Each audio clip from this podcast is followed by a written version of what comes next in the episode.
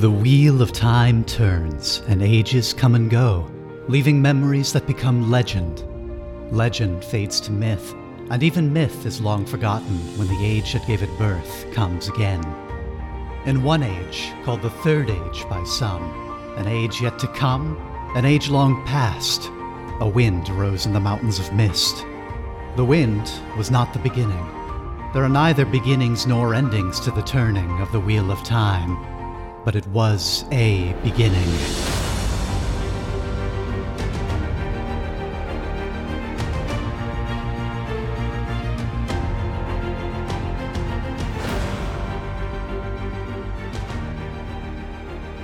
The Wheel of Time turns and podcasts come and go. Welcome to Wattcast, a Wheel of Time book and watch club. We are reading through Robert Jordan's epic fantasy series and watching Amazon's Wheel of Time TV show. I'm Caleb Wimble, and with me are Katie Jarvis.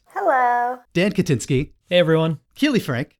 Hello. And friend of the show, Nick Wicks. Hey everyone. Always great to have you here, Nick. We've got we've got a full house today on Christmas Eve of our recording, having our our big holiday finale special, as it were, uh, talking about the last episode of the first season in just a moment. Uh, remember, you can find all of us at wattcast.net and support the show at patreon.com slash wattcast. Your support means a lot. Even $2 at the Two Rivers tier helps. Join us on Patreon at the $5 Tar tier, and you'll get access to special bonus episodes where we talk about things like Wheel of Time short stories, graphic novels, video games, failed TV pilots, and related fantasy epics like pretty soon, hopefully, The Witcher. Email us questions, comments, and corrections via contact at wattcast.net with the subject line questions. We'll answer them here on the show. Uh, real quick, before we dig into today's episode, I do need to issue a self correction, which uh, I, I, I, can't recall if, if anybody here pointed me out in this direction or if I just stumbled onto it in the thread reading. But it turns out I was extremely wrong about Moiraine and Siuan's relationship not being explicit in the books. Uh, which I had indicated in the episode where that was first revealed, and I sort of took that as like an interpretation of the closeness of their characters and something that I thought was a pretty cool change for the show to go that we were all really excited to see. Turns out uh, that is not remotely implicit in in A New Spring. That is a very explicit and textual thread of their relationship here. Which the show is digging into at that point. So a little bit of, so I, I think I'd warned people to be like, oh, you know, don't go through this series expecting too much in the way of of uh, explicit non-heteronormative relationships to be made outright. But it turns out there are actually quite a few that I had uh, suppressed as a uh, as a very repressed uh, teenager at the time or preteen when I first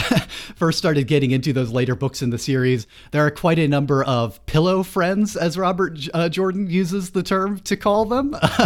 Not my favorite term in the world, but but he me- means well, uh, and as he established couple times at conventions and at his blog uh, around 2005. Uh, pillow friends are not just good friends, he writes. Oh, they're that too, but they also get hot and sweaty together and mess and muss up the sheets something fierce. By the way, pillow friends is a term used in the White Tower.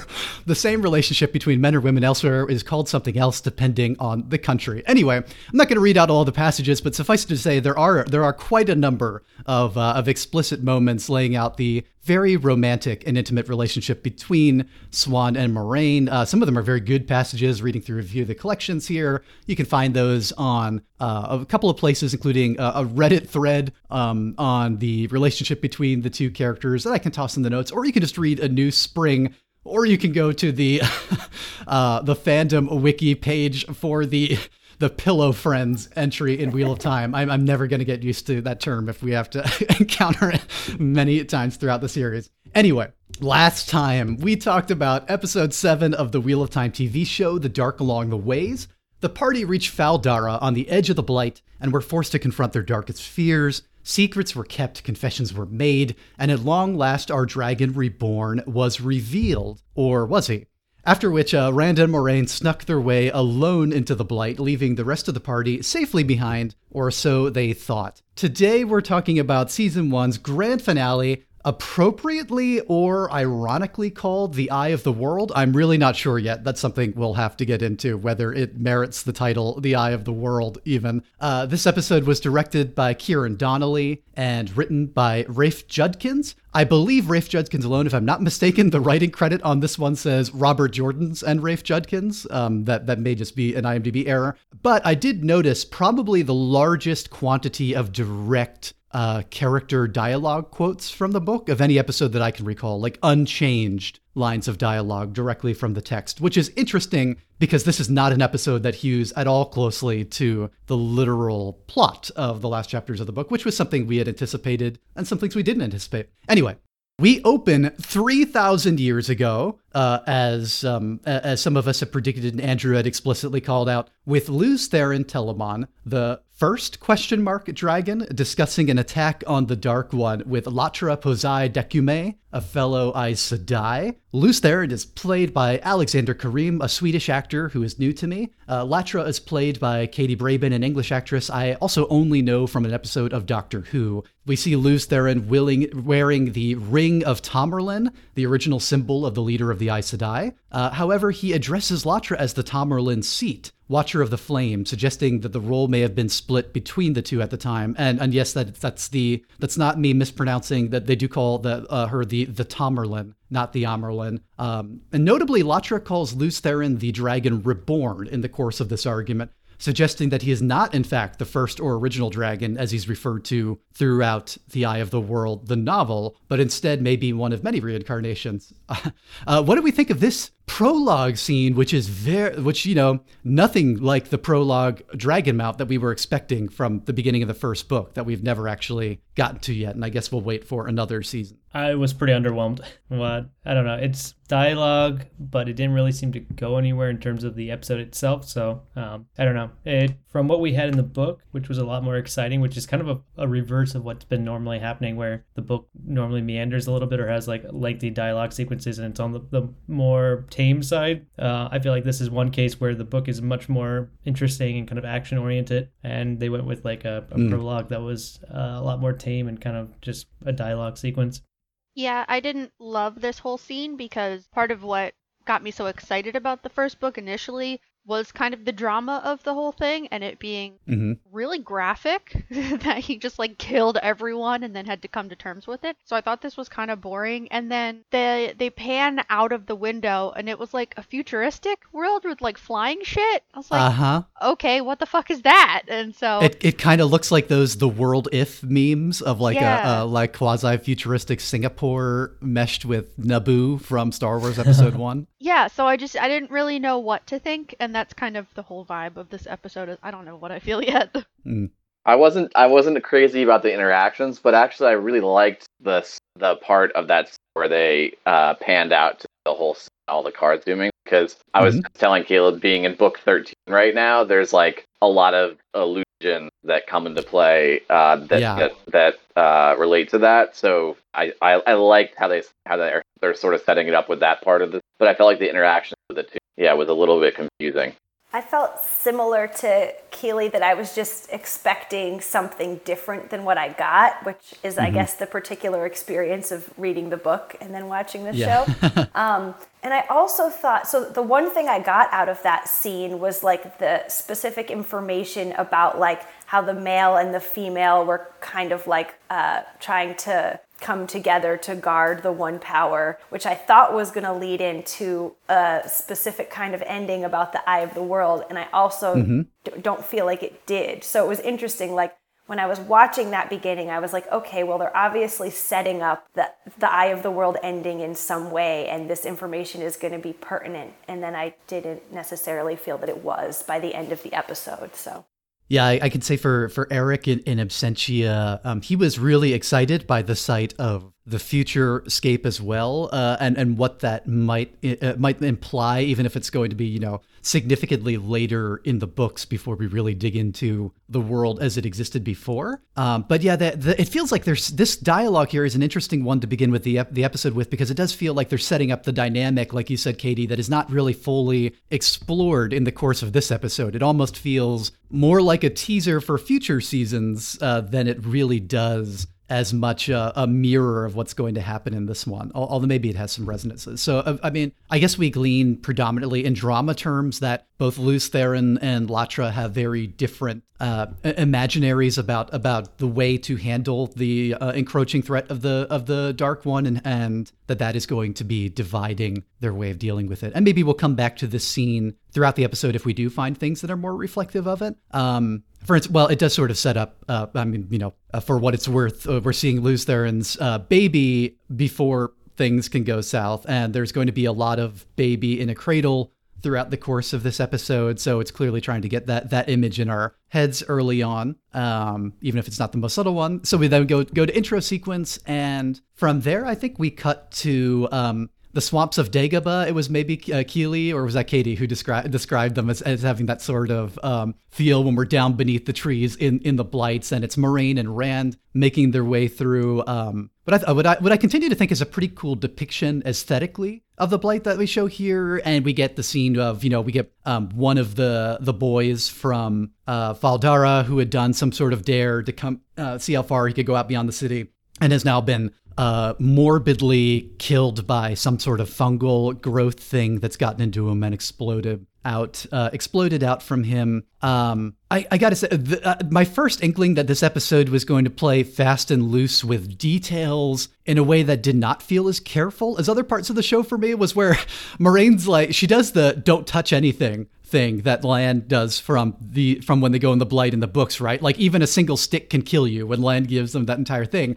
And they proceed to spend the rest of the scene and every scene that Moiraine and Rand are in here touching all the trees and like sitting down randomly and completely casually disregarding the environment for the and this was just like such a jarring like I know this is a stupid little cinema sins thing to fixate on, but it was like immediately like, "Ooh, that's like that's not good attention to what this what is being established in dialogue and in setting versus the way that these scenes are being put together minute am i getting too nitpicky right away uh, like I, should probably focus on the things i like a little more no, first but, but, but, yeah. but that's to to that point because i think that's a good thing to call out because it's it's frustrating that a lot of times locations just seem like new set pieces for the mm-hmm. the the cast to have dialogue sequences. So it's like they're always mm. like sitting down. So it's like they like Moiraine and him are just chilling there, and they're like they're not moving. They're not on the like. They really need to work on kind of like the the West Wing style of like you have characters in motion all the time. Like obviously they do it in excess, but it's a good example of you keep characters moving, they're doing stuff along like while having dialogue sequences. In this show, they're constantly pausing in numerous locations and just having long sequences of dialogue. So it's like Moiraine and him are just chilling on some trees like in the blight or whatever and just talking things out and like they mm-hmm. keep doing this. So it's like they keep pausing and having very like uh, I don't know, it's it's a frustrating element of the show for me. It's like you, these locations need to be more than just kind of like backdrops for your conversations and you need to be engaging with the environments a lot more and you need to be progressing mm. through them but they're constantly just stopping and having like long chats and to your point it's like they're touching everything they're just like chilling it doesn't seem as intimidating as it should have been i don't know it's it's a huge frustration point for me and i feel like this show like this episode leaned into that very hard it's probably notable that one of our one of our big things we all agreed on, um, or most of us anyway, on the last couple chapters of the book was we really liked the blight and we thought it was a really cool alien new setting to get into, but we didn't get nearly enough of it or the exploration that we wanted, the, the length of time for that that deadly journey into it.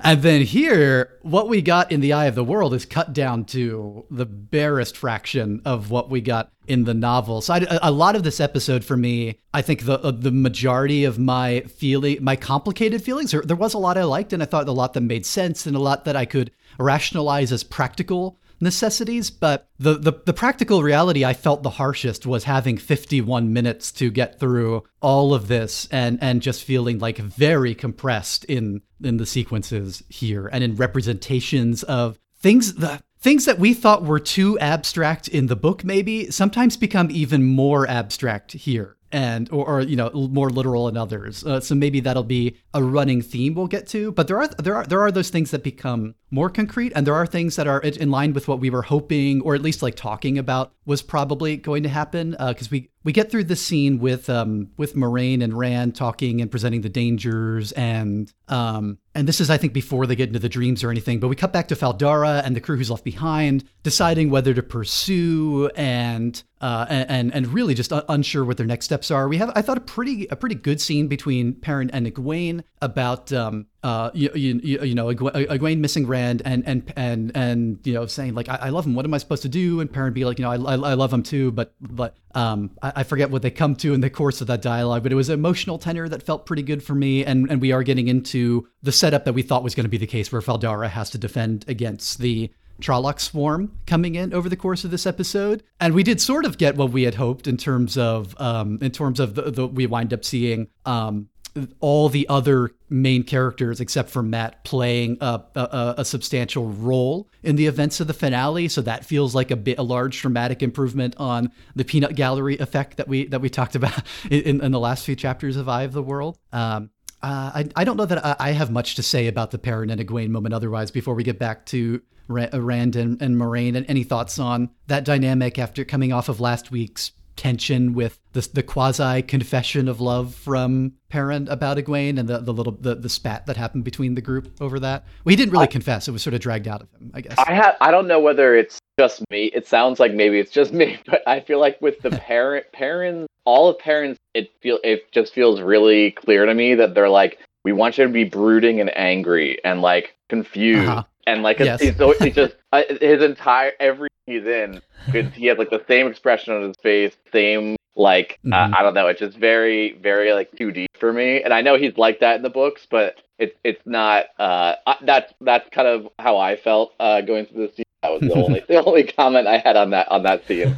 it's a fair one. I I would agree with you. Actually, I I think that the Perrin is the one character that I didn't feel got like more developed in the show versus the, the first book. I felt mm-hmm. like the the other characters I actually liked them better in the show than I did in the first book. Um, but Perrin, I felt like okay, we got the sadness of he killed his wife at the beginning, and then that's kind mm-hmm. of it the whole way through. He was fairly flat after that, and his wolf aspect was not nearly as exciting in the show as it was in the book. Um, mm-hmm. Yeah, and and I also I kind of felt like that whole tension between him and Egwene was just like forced. Like okay, that it just felt a bit forced. So then I thought it was a nice moment point of the resolution, but I also felt like what conflict there was was kind of silly to begin with.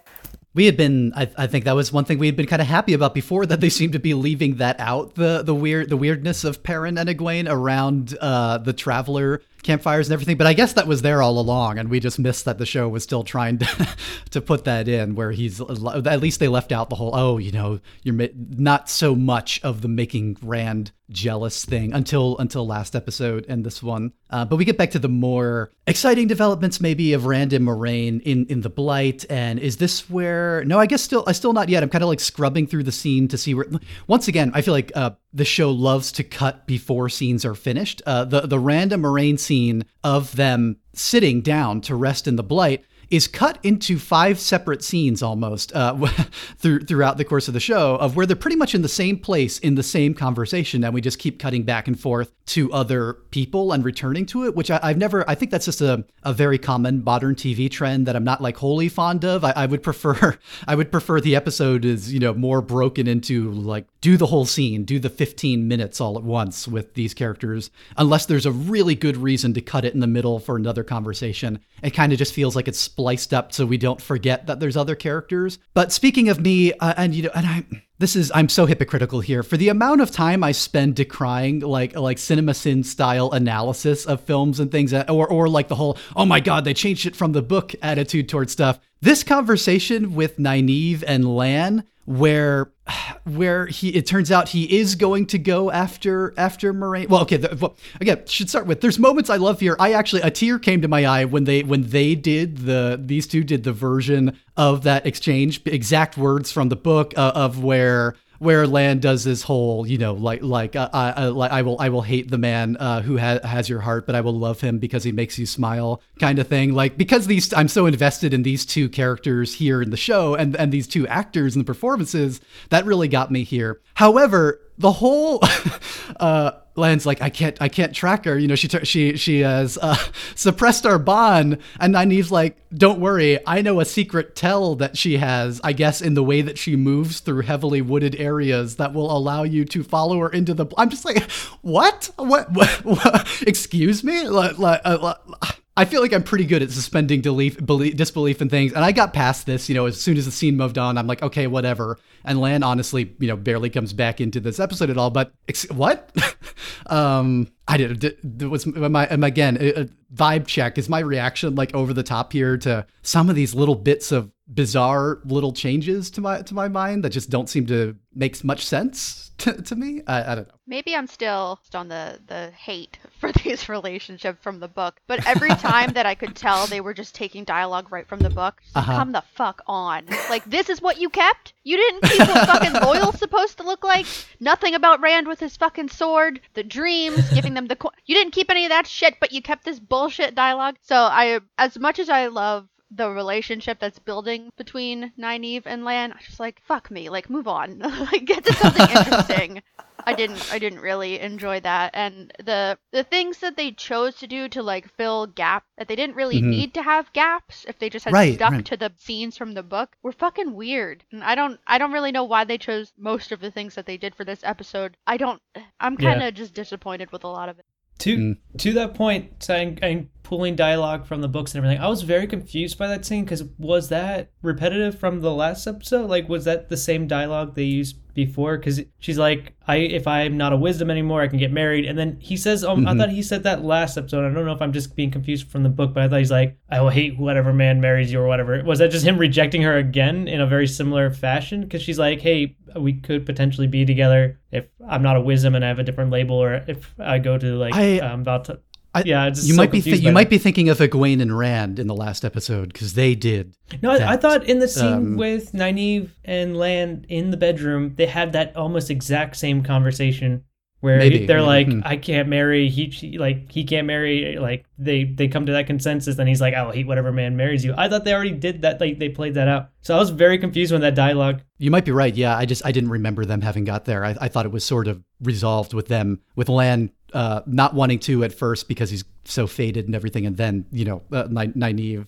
um, coming into the bedroom and everything, and then uh, and this feels like it was him reestablishing that because he's he has to chase, you know, he has to go to the eye of the world where he assumes he's going to die. Um, but yeah, maybe maybe to case. Keeley's maybe. point, it's just I'm I'm getting yeah. the because it's direct dialogue from the book. I'm like maybe I'm, I'm just thinking the book scene and I'm like interposing that on last episode, but I feel like they already had that conversation, so it felt very unnecessary mm-hmm. to do it again. And I couldn't figure out like my husband and I were like watching and we're like, was that him just flat out rejecting her? Because she's like, hey, there might be a chance we could be together, and he's like, I will hate the man who marries you, but I'll also love him. I'm like, is that your way of telling her no? like it I, just it just seemed really kind of sleazy.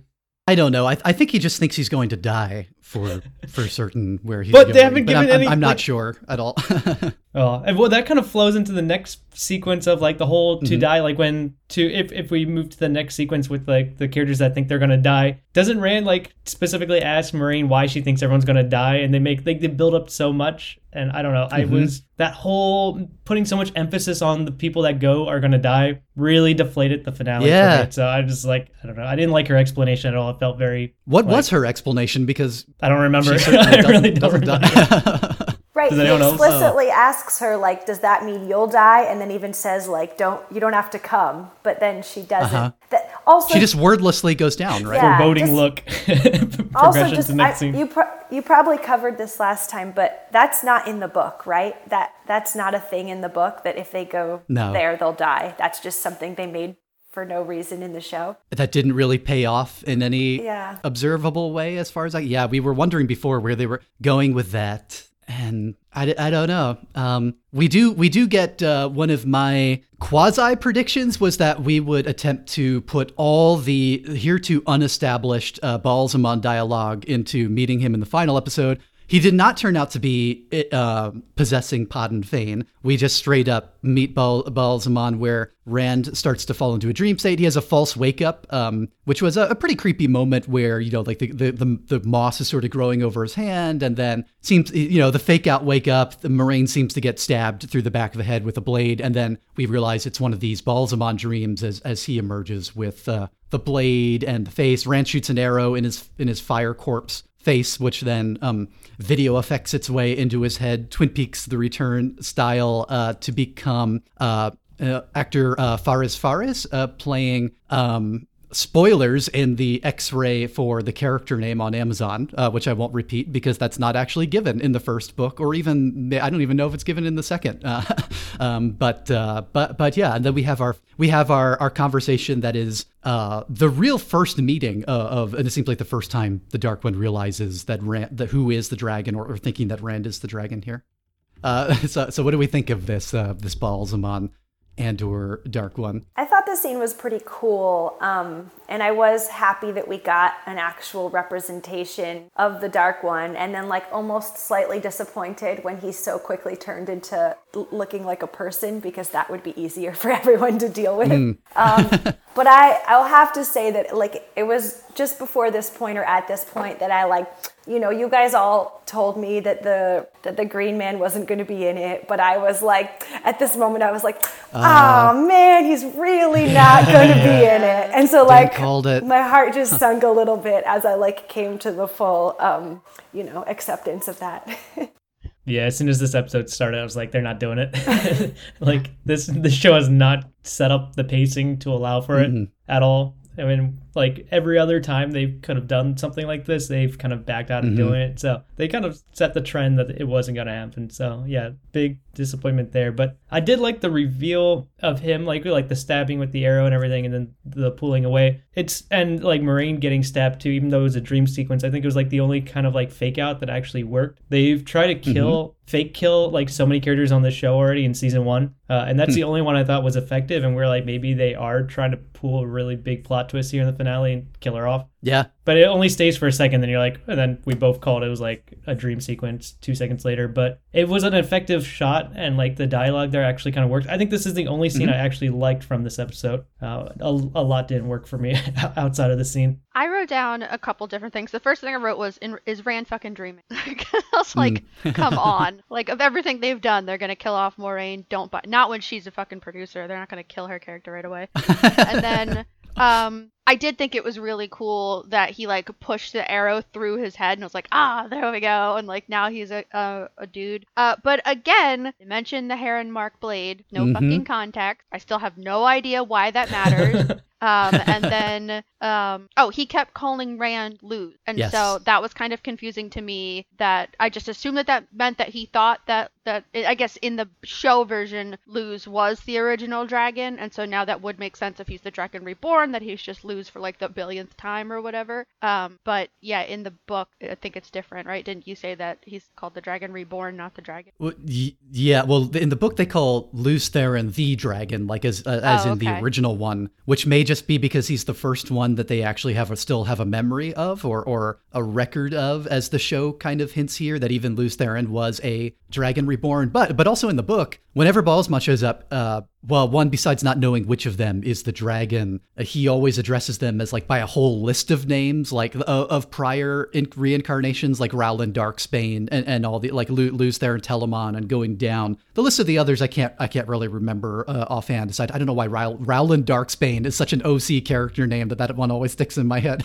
Uh, but but suggesting that this is a dance that they've done many many times over and over and over before, and always with the the the same result. Um, leading up to leading up to the Dark One's inevitable victory because things have changed in this cycle and and and uh, with with saidin corrupted things are different than than in the prior ones. Um, he uh, he does he immediately starts doing it's it's very it's very like uh, if not Darth Vader then very very Sith uh, like temptation scene and we're of course getting into lots of family history stuff again and really emphasizing the you you really believe that's who your father is after all this time like we're we're still we're still really establishing that for uh, for Rand. it's funny that he said that one of the things the dark that Ba'alzamon says is who would have thought the dragon reborn would be a fool which is uh, only funny because he, he thinks in the book he thinks that like usually Lews Therin is a clueless moron in most of his incarnations, or at least that's the way that he that he always address addresses him. But but in this case, he's just uh, nagging Rand specifically a bit in, in having no idea what's going on or what he's capable of or what it means to be the dragon. So I was gonna say I liked I liked the uh, this part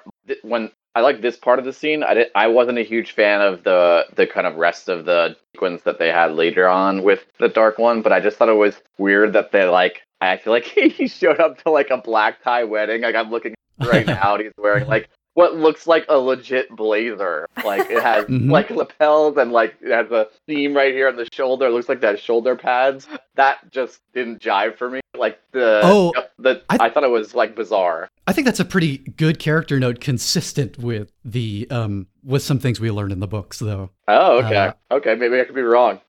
about about who, uh, about who this avatar actually is, like who this body mm. is, and and where and where it's from spe- specifically. But it does feel kind of like because they he's it's like a 180 from like this fiery CG demon Dark Lord character, and then it, mm. it just becomes so plain. So I kind of agree with Nick. It seems like a jarring contrast there, and he, he's not as sinister as like I think this dialogue works, but I also agree with Nick that I don't find a lot of the other dialogue very effective, and I don't he's not very sinister at all. Like I don't I don't know. He's just not he's not pulling his weight enough as like the actor's not. I don't know if it's the actor or just the screenwriting, but something's not kind of pulling it through for me, and I'm, I'm not getting enough sinister vibes from this character. It's more. Uh, I feel like it's going more for the the the the kindly charismatic well, not kindly, but the charismatic tempter kind of thing than the than the you know I will devour you and eat your soul uh, version that we mostly get throughout Eye of the World, which I think could work here really well. And I, and I also agree that it does work in this scene for the most part. But yeah, I, I tend to think it's the screenwriting uh, through or the the dialogue for him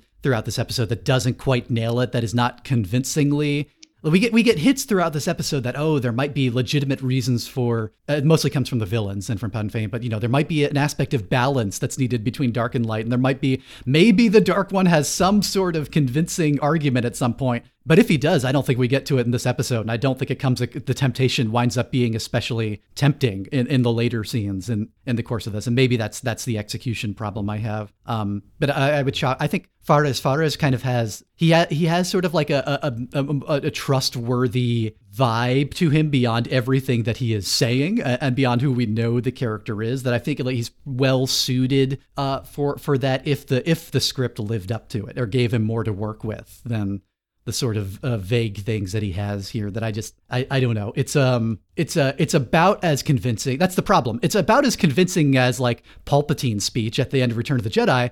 But Palpatine is not that character. Palpatine is the most sinister, like you're saying, Dan, over the top, obviously evil and and corrupt uh, and monstrous villain you can think of at that point. And we know that it's, you know, it's only sheer force of his power that is effective, that there's nothing actually persuasive about his argument. So it's a different vibe well, that this doesn't really execute. Yeah, I feel like if, if you wanted to make this more complex and actually work for finale, you would have been dispersed. Like, this is where I think the book is actually pretty strong. You would have set it up much earlier. Had, if you don't want to go all like outright, just like sinister vibes and really creepy dude, you got to really mm-hmm. build mm-hmm. in that relationship. And they could have had this interesting yeah, yeah. dynamic where he's constantly tempting him along the way. No one trusts Moiraine anyway, so he could yes. have been feeding into that. And that's why this is the only scene that works between the two. It's because mm-hmm. he's not using, oh, here's a baby in a family you could have situation, which is kind of just like, I don't know. It, it's like the lowest common denominator, but like he's actually talking about, like he's kind of planting those seeds of, can you trust Moiraine? Like, is this actually the, the you want to go kind of situation, which I think is a more effective argument than like, here's the life you could have. Yeah. Like, you could have this if you have power. It's like, it's like the most cliche hero complex where it's like, if you have power, you can have the life you want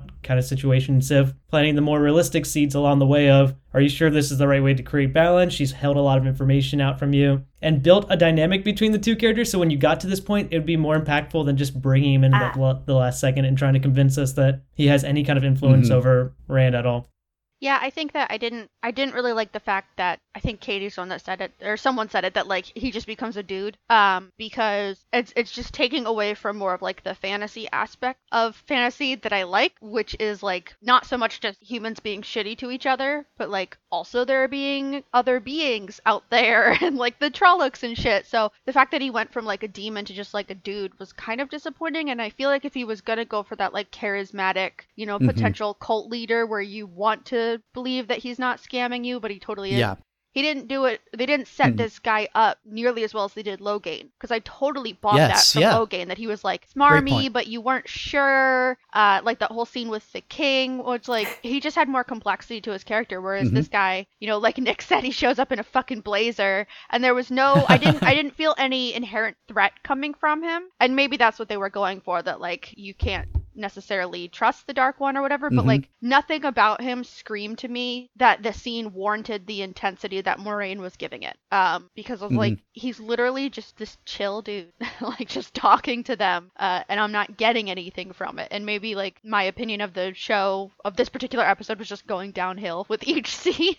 you know, as soon as I found out, like, okay, confirmed, they're not mm-hmm. doing the Green Man, who fuck off Loial, who cares about your character at this point. It was just like no Forsaken what, showing up. Uh, yeah, I was like, well, what else are they gonna fucking do? Because they're just making it like mean humans against mean humans, and I've seen this a thousand times. Yeah, to Keely, I want to kind of latch onto that last point you said because that is the way my husband Josh summed up the entire. I, I, like I kind of looked over at him when this episode ended and asked him what his opinion was, and kind of the wording you said was almost exactly what he said. It was like only he he talked about the importance, but like what you were saying mm-hmm. with like warranting things, the show wants to like warrant all this stuff, and it's not actually getting there. So he's like, it thinks it's more important than it actually is. So it keeps trying to like build it up or put emphasis on things that haven't kind of warranted that at all. And that's this episode felt that way more than any of the prior ones. Like just it's like, well, here's this. Th- it's like it wants to tease things from the book and like build things out and try to build this universe and, mm-hmm. and kind of throw in some of the book, but it's not establishing itself as its own entity. And it's kind of sloppily kind of trying to be its own thing, but also borrowing strange things from the book and just kind of piecing them together. It's like putting the building together, but not doing it right. It's like taking things, but not understanding how they actually play together very well. And I felt like this episode felt like such a mishmash of really poorly executed, like taking things from the book and taking unique things and trying to blend them together. And it felt like someone didn't have the blender turned on properly or it was like broken because it just like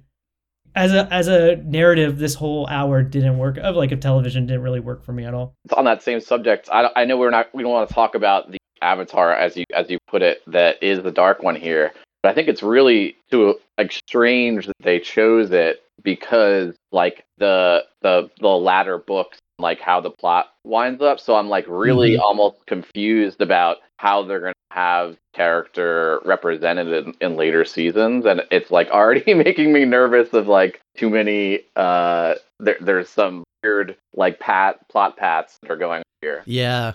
Uh, and, I, and I think just on a thematic level of the the pieces blending like you're like Dan is talking about here there there's something for me maybe part a big part it's clicking that it's not working in this episode is that the dark one is presented here as fundamentally powerless uh, uh, uh, uh, in in everything with Rand and Moiraine, and that has been we we talked about the difference that in the last couple weeks. The interesting thing that the show is doing the opposite of the book there, and saying that the Dark One is at his absolute weakest he has ever been, versus the books like this is the strongest he has been in a thousand years, uh, kind kind of thing, and this is his moment. We have to stop him before he breaks out. Is that it saps so much of the vitality out of the uh, the the Ba'alzamon scenes with Rand, um, leading up to a point where we see that he, he fundamentally has no power right now other than persuasion, um, which is a choice you can make. And that can be, there's a lot of fantasy fiction that I feel like executes that well. The villain who is actually only so powerful as other characters' corruption allows them to be. But contrast that with, we're finding out that literally Tarmon Gai'don might be starting with the giant Shadow Spawn army pouring down uh, that immediately has Fal Dara convinced it's that this is going to be the end of the world beginning uh, and, and the height of the Dark One's agents and as everything is falling apart in Fal Dara, sort of. Although that goes weird directions, but uh, the, the army is defeated rather easily, as it turns out, by a very small number uh, of channelers, but then also other things go horribly wrong that we'll have to get to. But I, I just wanted to highlight that that feels like there's a core thematic tension to me that this episode does not fully resolve or know what it. Or I don't. I don't feel like it knows what it's doing with the you know the dark one has no power or he has loads of power thing. Like it's it's uh, Katie, have you have you been wanting to say something? Sorry, I, got, I I saw your icon going on and off. There. Yeah, I, I wanted to kind of jump in that hopefully it won't take us backwards, but I I felt like the portrayal of the Dark One was super intentional, and it seemed like so different than the book. That that mm-hmm. to me, like when I was watching the episode, I'm like, well, they're they're making an intentional choice to make this character more like manipulative and almost like mocking, and like mm-hmm. it almost almost like the more classic like Lucifer character. Like even like the TV yep. show Lucifer, which my yeah. husband watches, I no longer watch. That that that's all.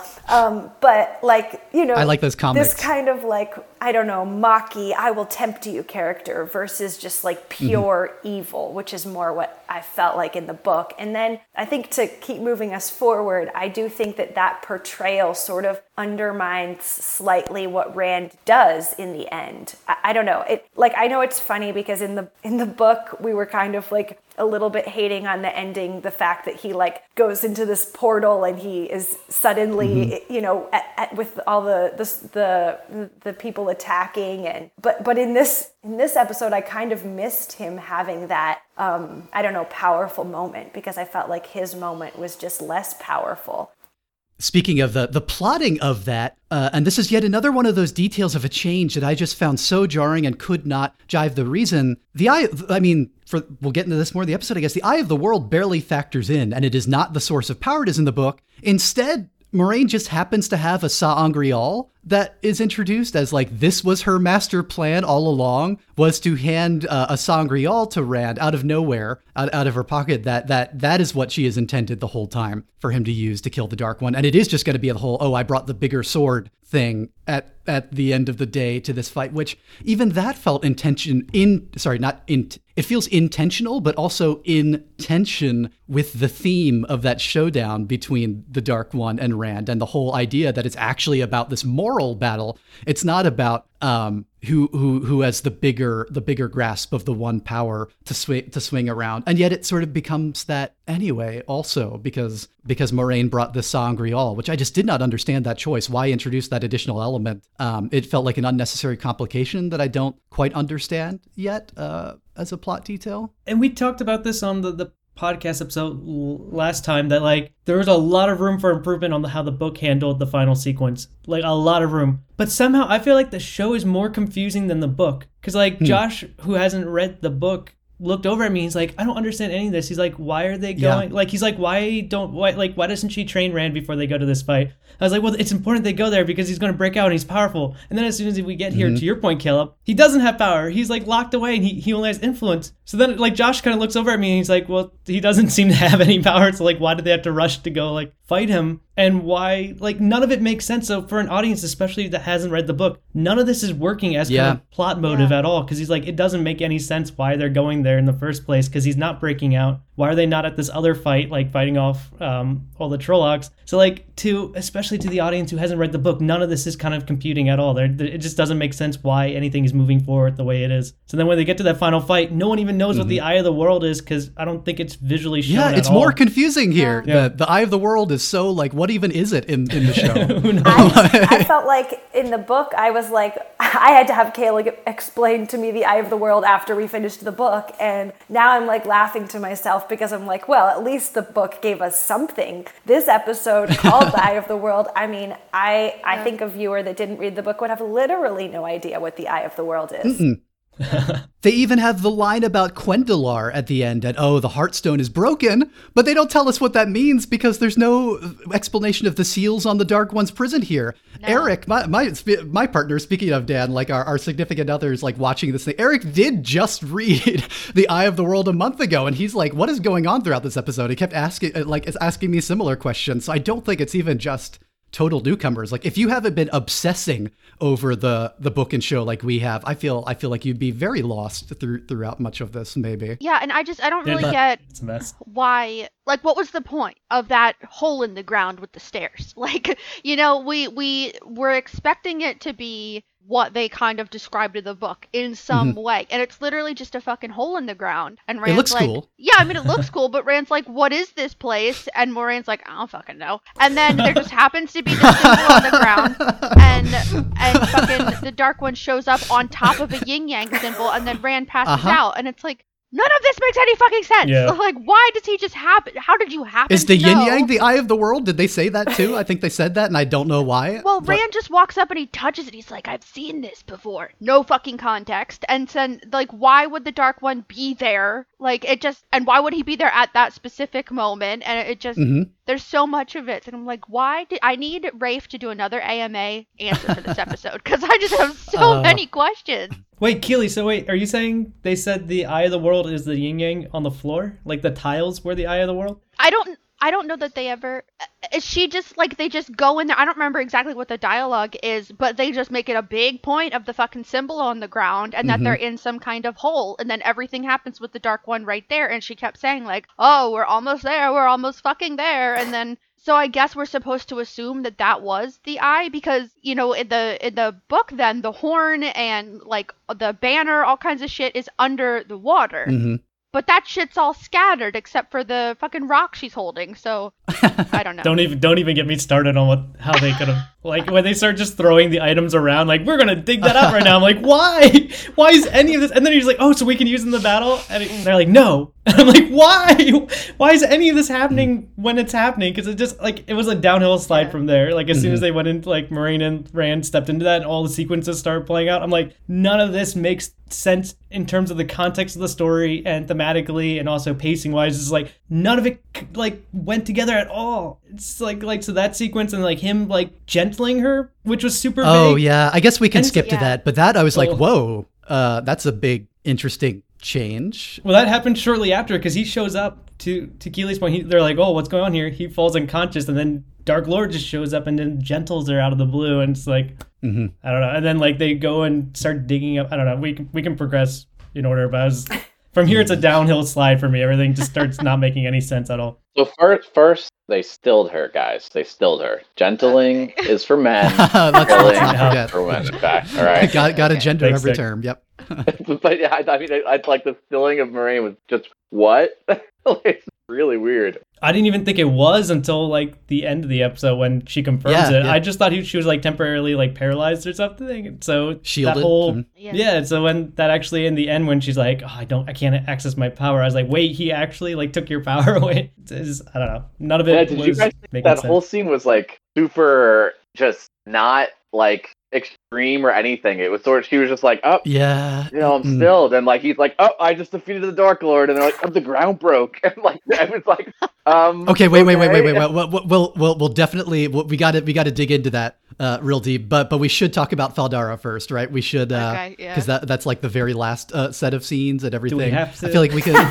okay, so well, bad. oh well, okay, maybe let's just do all of Fal Dara now and everything yeah. with that plot line, so that we can go back to the stuff that yeah to the the the random Moiraines i feel i i do just want to say overall as you were talking uh all all of you just i'm like they, i wish this had been i would rather have had a cliffhanger. I would have rather this whole episode was like an hour of leading up to and developing these things more thoroughly up to then having a cliffhanger at both at the eye and at the the, the wall here. Because let's, let's just say Fal Dara happens fast but uh so we start we start with them kind of already hinted you know lord Agelmar thinking that this is the end, end of days and the army's coming and lady amalisa is going to stay to defend the city with all the women, while he takes the the male warriors to go to the forward wall, which is like you know cool sort of like Masada style fortress in in the pass and in the or, or you know the thermop the the three hundred is it the, at Thermopylae where the three hundred Spartans and everything you know that that sort of deal here at the narrow pass or or Helm's Deep you know it's all it's all of those things. It's it's evoking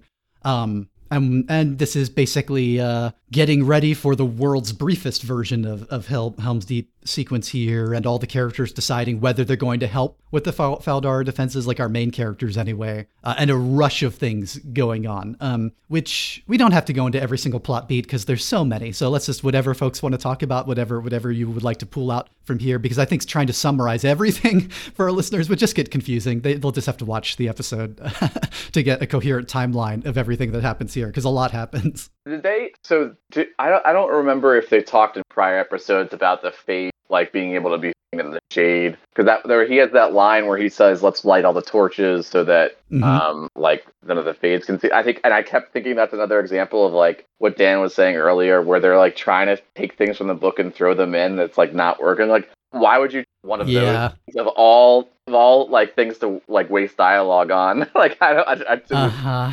that, that was one thing that occurred to me in the battle I'll I'll say something nice uh, b- because just to just to raise the level. Uh, I thought the like I mean I know we saw them before, but the Myrddraals were just really cool looking, so that was great.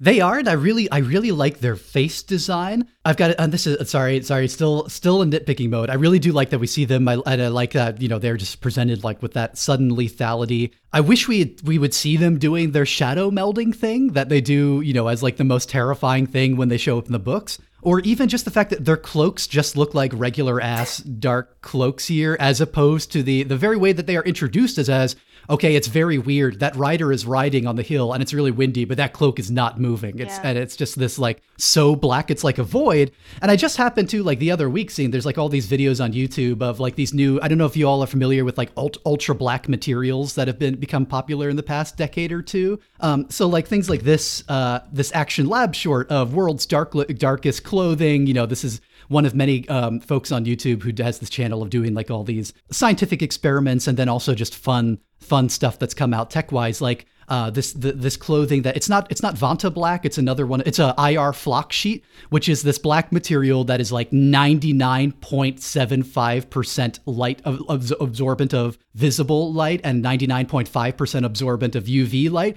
And when a person's wearing it, it just looks like they're a black void in the world walking around, even in bright sunlight. I wanted something like this for the fades, even if they just did that with digital effect, where their cloaks would just be like pure black, but they kind of just looked like they were walking around a, a little bit. So sorry, I, have had too many of these tangents of ah, they missed the the thing I liked from the book uh, of of their cool appearance and the and the being able to meld into shadows and teleport out of them stuff. But I do love the way they show up. I think Padan Fain is pretty awesome in this episode as, as uh, an established villain who will be apparently returning pretty heavily in the next season. I think. Um, although they're they're changing the dagger in, in big ways in the operation. And this was very very subtle. Uh, it, I had to with Eric. We re, we were spent like ten minutes rewinding to confirm in still shots that Padan Fain is carrying Mat's dagger, the Shadar Logoth dagger, with the ruby uh, in the pommel because they just show it in flashes Wait, and like he after is? he sta- he is. You see after he stabs Loial and puts it away, it is the dagger. He has it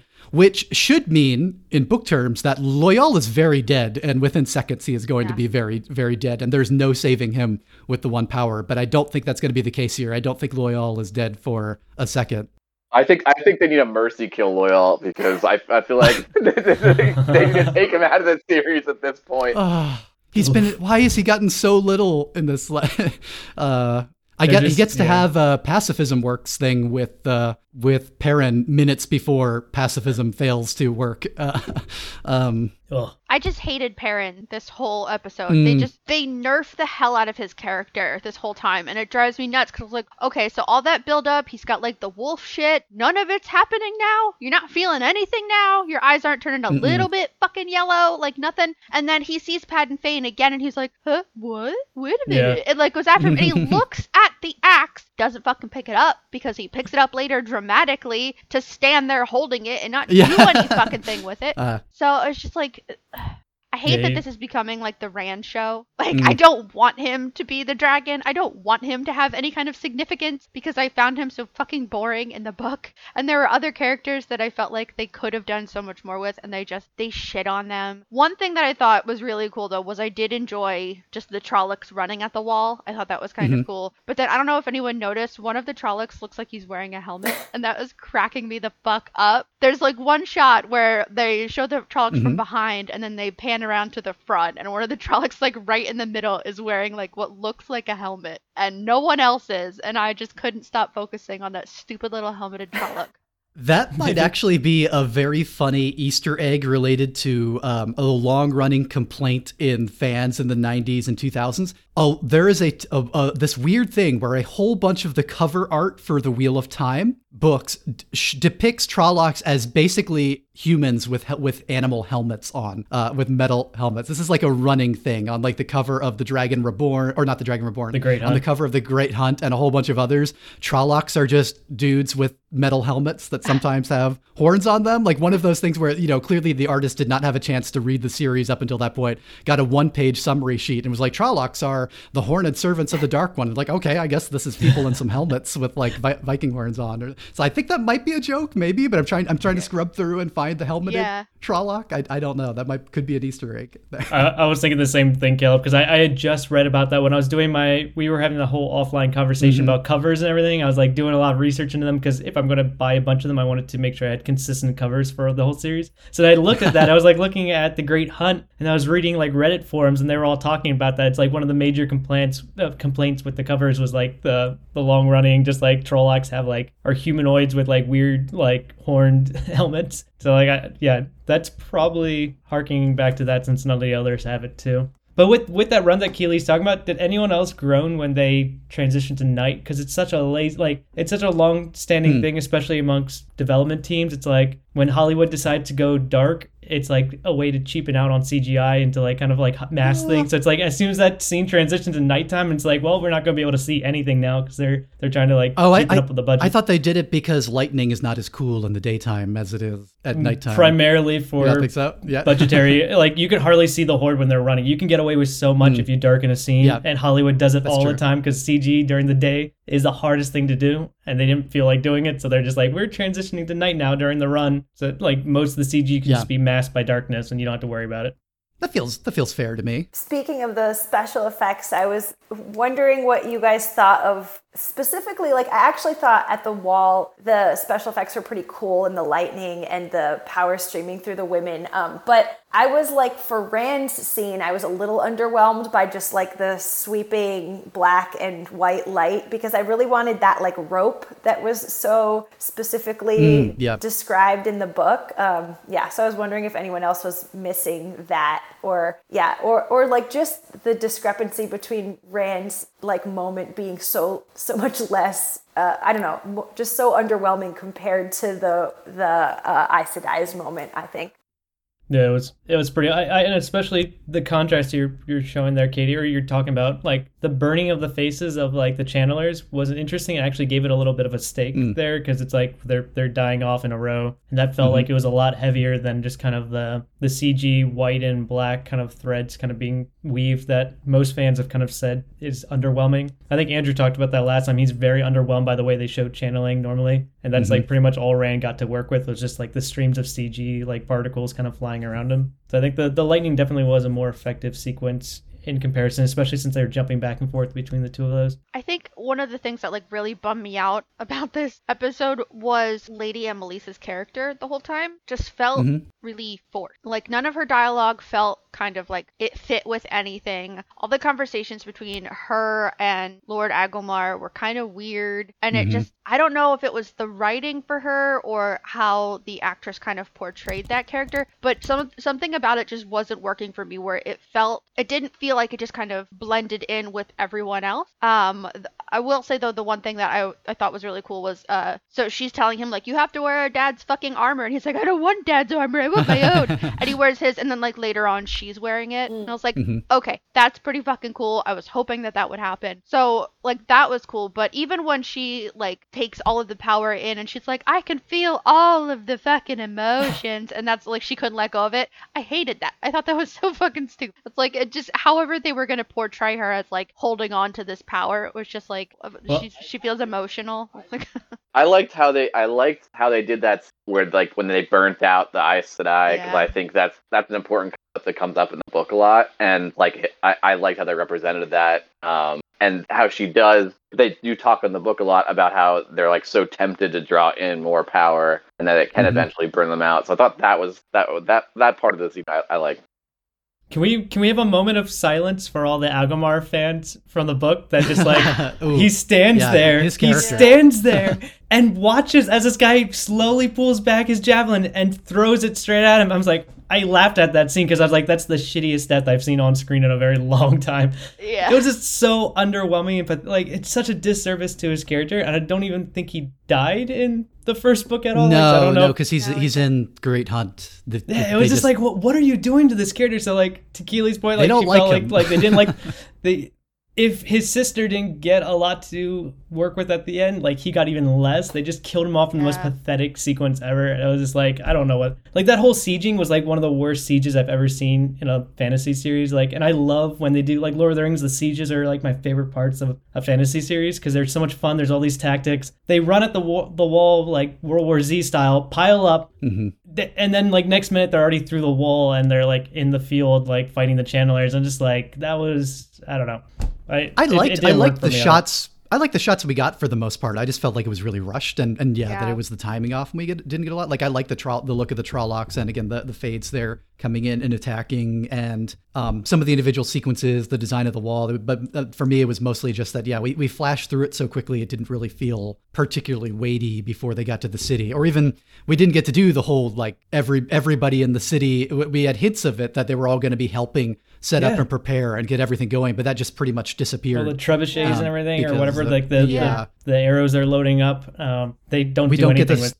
Yeah, no, and we don't get the citizens defending themselves that they hint at, like in the two rivers and Emond's Field when you know they're fighting back with the pitchforks and all that. There's no time. We have to do all this in 51 minutes uh, yeah. so, or 55 minutes. Why didn't they and make during- it longer? Like, why didn't they just make it like one of those season finales that's like double yeah. the amount of time? Like, it was so necessary and so obvious. I just during during all that too there was like half half of those 51 minutes were just the dark lord like talking yes. to rand with like a yes. baby cradle and Egwene next to him like we we just we just we just all talked through like 30 minutes of the action when the rest of that episode was all just panning back to that that farm the dark lord Mm-hmm. This was just like step in part two for me. And like, I think, Dan, I think it was you who said that you were really afraid that it was to have Dune syndrome of the newest Dune movie, where it's so good. And then the last like 30 seconds, they're like, okay, everything fucking all at once instead of leaving it on a cliffhanger. And they should have left it on a cliffhanger. there should have been build up you know, have the Trollocs running at the wall, have like some kind of conflict between Rand and the Dark One, and then that's it. Like, stop trying to cover fucking everything because they spent like 10 like milliseconds showing that I think Mat is supposed to be back at Shadar Logoth mm-hmm. at one point. Oh no, no, I is that I, I, thought I thought it was Tar Valon that he was seeing the White Tower. Was, was, was it Tar Valon? Okay, I couldn't oh, that's Tar Valon. I thought dark. it was Shadar Logoth. Yeah, yeah, I, I it was the dark. Same I was like, so I what the fuck? and then so okay, Nynaeve like died, and then all of a sudden there's the power, Egwene crying over uh-huh. her, and she's back. So is Egwene a fucking necromancer now? Because I can get on board with that, but I didn't understand that at all. I think that was just a healing, and I think uh, N- Nynaeve had only been like you know okay. medically dead a couple of seconds. I took it as Egwene like you know coming into her power, doing the magic defibrillator thing. Um, I don't even know if, if if Nynaeve was for sure dead. Yeah. But they're just ruining stakes at this point because using this power so frequently makes you feel like any character can be revived at any point. And like they keep mm. trying to have like fake outs. We were talking about this. I was talking about this earlier in this episode, but it's just like I'm getting really tired of every time you think a character is dead. They're like they're wanting to do these mm. gotcha moments, but she's not dead because we need her for so much. Like book readers know they need her for so much unless they're just gonna. I for a second I thought they might have just condensed that down to Egwene getting all the the scenes for both of them, and they're just reducing two female characters down to one, which I was like gonna be really mad about, like condensing it all there. So, but then to do the fake out again, it's just like how many times have we had someone mm-hmm. die and then immediately the Aes Sedai just revives them? They're not at least in the book, the first book, you don't get that impression they can just revive somebody from death that quickly. And it's like in the show, like they're constantly doing it because they did yeah. it earlier where um, uh, the the fake dragon kills them all in that scene, and she revives all of them. Like, which was a great scene, I thought. It's that, a great scene, but it's becoming an OP ability. Sure. Whenever someone like dies, they just revive them two seconds later. So there's no stakes to anything because you can just bring back a character as soon as they yeah. get killed, and we're not going to believe any of the deaths you do on screen because they're just gonna like undo it a second later. So there's no emotional weight to that. So it's like it's this problem with the storytelling where it's like if you give these mechanics in the world, mm-hmm. We're not going to believe you whenever you try to kill uh, somebody off. Well, I think th- I think they are going to give us clear tells when a kill is real. Like they do the standard movie tells of if you don't see it, it didn't happen. Like with Thom Merrilin, if you get stabbed in the in uh, like around the gut area, but you're still breathing, you're not dead. Like Loial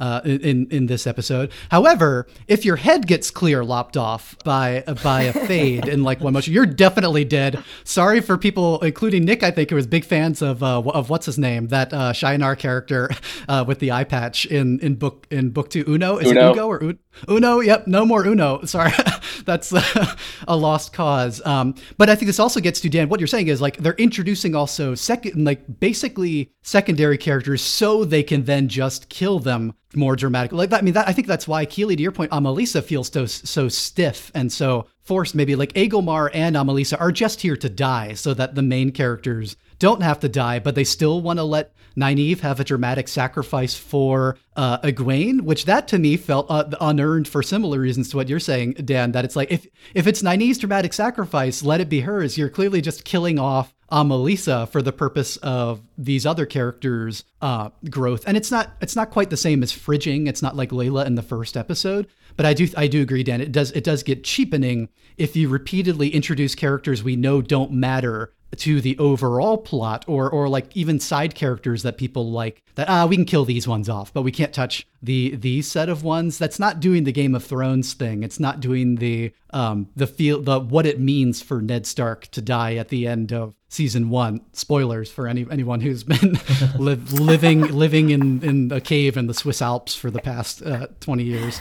Um, I also have some news about Dumbledore, uh, but uh, yeah. Any, anyway, um, I, I, guess we're all kind of on the same page with yeah. uh, the way that that's being handled. I, I, do, but I do feel like they are going to find like you know normal TV and film ways of telling us when a character is good and dead and can't be revived, and and what threats are in that thing. Because I thought that was that was pretty much like there was there was the only moment in this episode I thought was slightly tricky for a second was Moiraine, but even that was like a, a one second like oh my god would they really? Uh, no, this has got to be a Ba'alzamon dream there. Uh, I, I, think they're they're pretty much they're pull, they're pulling their punches on most of the kills. Otherwise, um, I did think it kind of worked having Moiraine having the dagger against Rand's throat, like that element of the whole battle. It, it was one of the only things I thought bringing much tension to that. Because uh, I guess um, did did any did any of us particularly buy the temptation sequence and the and the life that you could have? Did did any of this work the whole you could force your will upon the world and and uh, effectively like you know rewrite the minds of the people you love to do what you want. Because that's totally a thing that any of these characters would do based on what we know about them so far he said sardonically but yeah i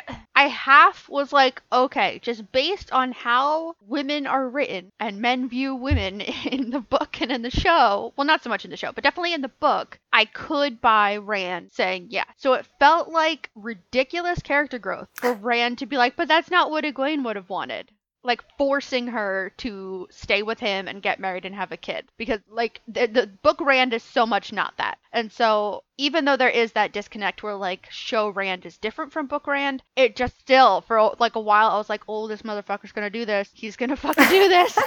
Because okay so like, so it did it did sort of work you think? It did a little bit just because i figured like of course he would force a woman to do whatever the fuck he wants. Like mm. you know that that's kind of just the vibe that i saw them going for I would disagree in the reverse because it didn't work for me and I didn't have any hint that he would go for it. But I actually like so Rand has been sulky and everything, but I think that's a I don't know, Gil, I almost feel like that's a projection from book Rand more than show Rand because this yeah. thematically, like if I'm thinking about the his arc in the first show or the first season, this should work because they start out with like them, they're in a relationship. He's like kind of letting her go, but it's always this back and forth like about He's he's really unhappy about her maybe becoming a wisdom, right? In, in yeah, but he has more he has more yeah. empathy for her though, and he, he definitely loves her. So they mm-hmm. kind of have a relationship going there. And I think this should complete his arc pretty nicely for season one, where he's like kind of all the, been on the fence back and forth about this, and then he's finally coming to the conclusion that she's her own person. But it just I don't know they didn't they didn't build it up enough where I actually believed he'd go through with it. So it's just like I was waiting for the moment where he'd just be like, oh no, I can't like in a very Hollywood style of like like I like the conclusion he comes to though. It's like she's her own person, she's got to make this decision because the whole series sets up on the first episode that they want he wants to be with her, but she also has her own mm-hmm. passions mm-hmm. and dreams and everything. So they did like that's like one of the only like character arcs that actually laid the seeds in the first episode and kind of had a little build up to that. But I don't know it still didn't pay off the way I would have done it. I'm like, I'm writing a scene in my book that like parallels this scene where the evil mm. character offers the it's a child so at least that she's like a 11 year old child like the chance to go back to her old life and have it just the way she wants it and so i'm like mm-hmm. watching it in the show and i'm like huh gosh how do i feel about this i don't know like should i delete this scene that i'm writing right now or or maybe it is an effective ploy I don't know. I, I, I, it made me think whether I liked it or not, and I wasn't ultimately sure one way or the other. But I do think that Dan has a point, and I think that from like a character arc perspective in this show, it, it made some amount of sense. I, I think they could have they they missed an obvious way of doing it, which would have helped it be a, a little more plausible for me. Which was that we see at several points uh, the Dark One like at one point he he uh, he uses his power to slice Dream Egwene's throat open and Rand freaks out. And then I don't know if it's Rand doing it or the, the, Dark One like reversing the wound and cutting it in there. For me, like the whole thing that the show is not even really hinted at, that the book starts to get into a little bit is, you know, the, the Dark One wants to destroy time, right? He wants to end for him the tyranny of time and break out of this cycle and this endless like going back and forth and doing these same things over and over and over again. And for me, if, if he instead is offering Rand the power to reverse time, put all this, all the horrible things that have happened to you and your friends and, and, and to the two rivers and all these dead people that you grew up with that were brutally murdered in the first episode, what if you could reverse time to put all of this back to there? You would be the master of time if you accepted if you accepted this power and like became my became my chosen one. To me, that's a much better pitch and doesn't involve the and, and also has some ambiguity in terms of it's still it is still taking agency away from the other characters. And I think the way that eventually becomes the core of the scene, like this is not my choice to make for them, this is not my choice to make for Egwene, but is more plausible in terms of its and it offers way more, right? Like to bring all those people back to life if we or even if they had like a if we had the sense that that uh, that Tam is still they could have even had him still dying uh, slowly of the of the Shayol Ghul uh, blade that he was stabbed with in the first episode. It's like you can you can save your father, you can rewind back, you can save all those people you loved and grew up with. Hell, you could even go back and save your mom or or, or whatever. Like the, this offer could be much more tempting than mind control uh, everyone in in your life into a better current world. I, I don't know. That seemed like some an obvious thing they could have gone with there because they even seem to be hinting at it with the the time reversal powers and the time stopping powers in there. Um, I feel I feel like they just did the dragon really dirty. Like they they could have just had him. Like there's so many. I mean, you guys talked about the the Green Man. Okay, they they choose not to do the Green yeah. Man. I, I get it. But they, but like they could have had just just I'm just picturing like explosions and like fighting the Dark Lord and just crazy crazy action scene. And instead, it was like it was just so underwhelming. I, I it looked like they were in this tomb from Tomb Raider, and like some the ground kind of split, and you know, like Dark One was defeated and and Moiraine is filled, and I was like, what just happened? Did I, I was like, did I just fall asleep and miss like 20 minutes? like I don't I don't know how we got here. Yeah, Josh had this. This the, he said the same thing when the episode ended. He, he was like, "That was kind of boring." like, he's like, "Okay." Like from an if you want to, the show's almost forgetting that it's there to entertain, and it's not entertaining a lot of the time. Mm-hmm. So it's like I don't know. I, I I kind of agree with him. I was like, this episode was kind of boring. It's like for being the finale episode. I've seen some mm-hmm. shows yeah. with like a fraction of the budget they had that have been a lot more entertaining and suspenseful and could do a lot more. And I'm just like going back to that question for like kind of our speculation from the, the beginning. Where did the budget go? Because they do so little with like it's not nearly as big as the Lord of the Rings budget they talked about, but it's still a lot to work with. And I feel like they're not doing very much. It's not very like Hollywood with like what Nick's talking about with explosions and kind of effects and everything. It's like you got like the like the stuff they're doing is so easy to do in After Effects. You could get like one or two junior designers to do like the little like particle effects they have for like the Aes Sedai channeling and everything. It's like why are you making everything so underwhelming? You can do so much more with this, even like just visually to like spice it up a little bit. Like everything is always just kind of like the easiest route possible in terms of like showcasing things. Hmm. It does feel like even if the if the choice works and this whole scene does does work as it is, which I think I think it you know I go back and forth on on moments in it. Um, it's still like when he makes the decision to destroy the Dark One at the end. I agree is not like a particularly exciting way of portraying that. And it just feels it feels like weightless. And um and I don't know if this is if this felt like a deliberate acting choice uh, for re, for plot reasons that I don't know that sells the scene very well. That the dark one and Fares Fares it just kind of seems like eh oh no. Like it doesn't seem like a particularly this is not even on this this is kind of like the classic uh, you know clashing particle effects uh, ending. This is, you know, the oh, we're we're crossing the the elder wand and the what whatever other wand is thing. But neither actor is really selling it here, even to um to that extent of that effort is being. Maybe there's not because he's holding the the sa'angreal and just kind of like a bunch of uh, light pours out and the dark one sort of fades away. Kind of, it doesn't even really look like he explodes. He sort of uh, washes away a little bit in the light. I do, I do think they could have um, amped up the the drama of that at the end. Well, because we have no idea what he can do as a character. You've got us yeah. when you're doing a fantasy world or a world that has his mechanics that are outside of the normal world, you got to explain where everybody is and what their power level is. Like it's, I mean, it's crude kind of way of describing it, but like you got to give people a sense of like how powerful each character is and what they're capable of doing. Otherwise, like to your point, Caleb, I didn't think it was a clash. I thought it was all mm-hmm. Rand having the power and him just making yeah, a decision because yeah. I didn't think the Dark Lord was fighting that right. at all. So it's like yeah. you, we, we don't know what characters can do. So then, like when he takes away Moiraine's power too, it's like a what the fuck moment for the audience because they haven't established mm. that he can do all this or what his capabilities are. So we have no idea what the stakes are because we don't know what they can exert or what kind of like what their abilities are. Yeah, when he like when it finally happened and they like Rand is somehow now standing up and you know looking at him. Yeah. It happened so fast and I was I wrote down like did he do it? Like is mm, that mm, it? Yeah. Like that's all that happened? and then the next scenes where they show Moiraine holding the Heartstone or whatever it is. I didn't realize that that's what she was holding. I thought she was holding like the dark one in like a little like did he put him in oh. something? And like because I didn't have any fucking context for it. So I was just like my brain was just trying to make up like okay, like maybe he's in that rock somehow, like because mm. I don't hmm. know what the fuck just happened, and that would be way more interesting than what I just watched. Um, but I did have a question about the, or something I noticed about the whole like dream what if sequence with mm-hmm. Rand. So they, when Egwene is talking to Rand, like he comes out of the house and he's all like shocked or whatever, and she's like, "Did you finish?" And he says, "What the fuck are you talking about?" And she says, "The the lantern that Mat, mm. something about Mat with a lantern." And then when they show Padan Fain talking to Perrin, kind of like, "Here's my exposition. I've been following you guys. I knew you were ta'veren." He's like, "You really think I fucking came to Two Rivers to sell lanterns?" Mm-hmm. Mm-hmm. And so my brain is trying to like make connections with Mat more because they did just write him out of this episode basically. So mm-hmm. I don't know if that is a thing, but I just noticed that the the thing that they initially had Egwene and Rand talking about was a lantern, and then again a lantern with Padan Fain. I, I think you're I think you're definitely onto something there. I think they are drawing all those connections uh, pretty deliberately. Um, and I,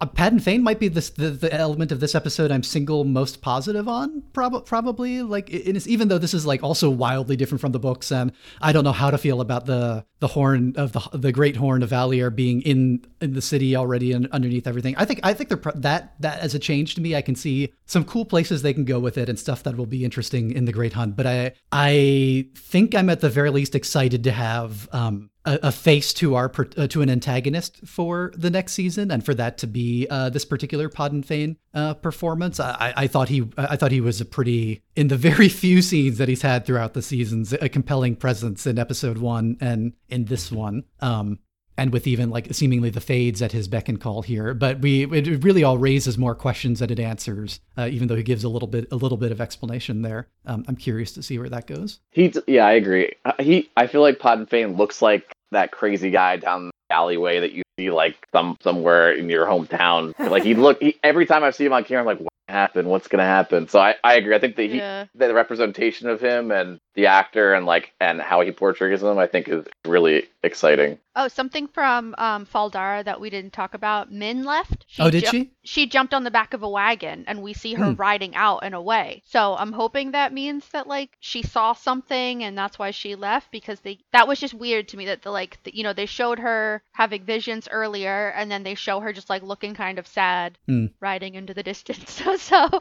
I don't know. I hope that that ends up being significant later on, but who the fuck? Yeah, she had like the visions of Nynaeve getting roasted and everything, which I thought that was maybe uh, hinting for something much, much later, but to I, I, felt like a little bit undercut by having that happen 20 minutes later in, in the same episode and then immediately undone. But that is that is it is curious what they're setting up with her, and that's kind of a fun way to leave a little bit of mystery open about what she has seen uh, for all of their futures. Or um, th- does she just leave when they're doing the whole oh the foreigners need to leave, the foreigners mm-hmm. can leave the city, but everybody from Fal Dara stay here to yeah to stand and fight kind of thing. Yeah, yeah, yeah. I hope we see a lot more of her in season two with that setup there. Uh, Lan, Lan arrives after um, everything goes down with the Dark One, uh, and and Rand and Moiraine uh, which is where we find out that she can't channel anymore. She's been, I guess, she still could be shielded. Maybe it's not really clear to me whether she is fully severed from the One Power or whether she uh, there's some sort of block put on her. I don't know where they're going with this, but it's uh, but she's in a really bad and uh, and sad state as Lan finds her, and she can't lift the the mass that she has put on on their bond together here. Oh, sorry, just to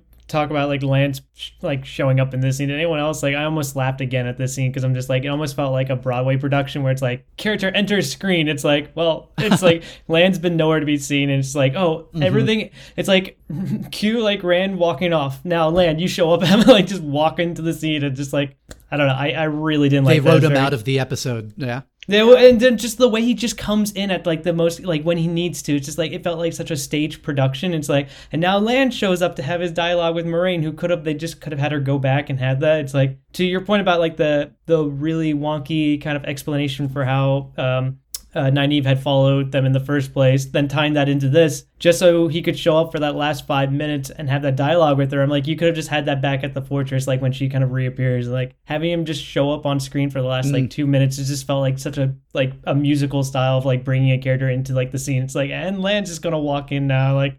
I don't know. I, I didn't buy it at all. It just like kind of took me out of the moment of realism. Oh well, they they had that was that had to be purely pragmatic, right? Because they couldn't have him at Fal Dara because he would insist on defending the wall along with Egil Agelmar, and he would die before uh, in the Trolloc swarm coming over, or he would have to dominate the scene, like slicing through hundreds of them and making a last stand and everything. And they wanted it to be about um, Egwene and Nynaeve in that moment, and link and linking through um, and linking through Amalisa, right? Because I, I feel like they were just trying to get him out of the way because because they don't they he was kind of in the way in Fal Dara, uh, and he'd be and, and he'd be in the way at the Eye of the World because why why isn't I mean Granted, they could have just had him go to the Eye of the World along with show up, and then the Dark One like bind like bind him so he can't move in the same way that he's sort of. Yeah, I mean, but the but that's a good point too. We didn't even get a single sword. It's a fantasy show. We didn't get a single sword fight because they break into the wall, throw their javelins, and then they're doing the channeling. So it's like they're not even bothering to have like like Lord of the Rings had so many fun like sword fights between like orcs and humans and like elves and all that. They're like just cutting all that. They're not even bothering to have like any kind of fight sequences where it could have been more fun yeah. if they're if all the soldiers are like fighting and they're they're like kind of going back and forth and Lan could have been there in part of that moment and then they channel down the lightning but they keep sequencing things out to do like the cheapest thing possible which is we mm. have them take over the wall you don't see any swords fighting at all you're going to get one javelin mm. thrown that represents them kind of dominating the wall and then like we kill off the king in like two seconds and then they're all just running through the field and just like a cg crowd coming at them. We're just like kind of like yeah just they never want to show interactions or really fun conflict mm. at all. It's just like we're always going to do like cg channeling to like kind of represent how we fight conflict like because they don't want to hire somebody to do the choreography or i don't know why they it's just like they're too lazy to actually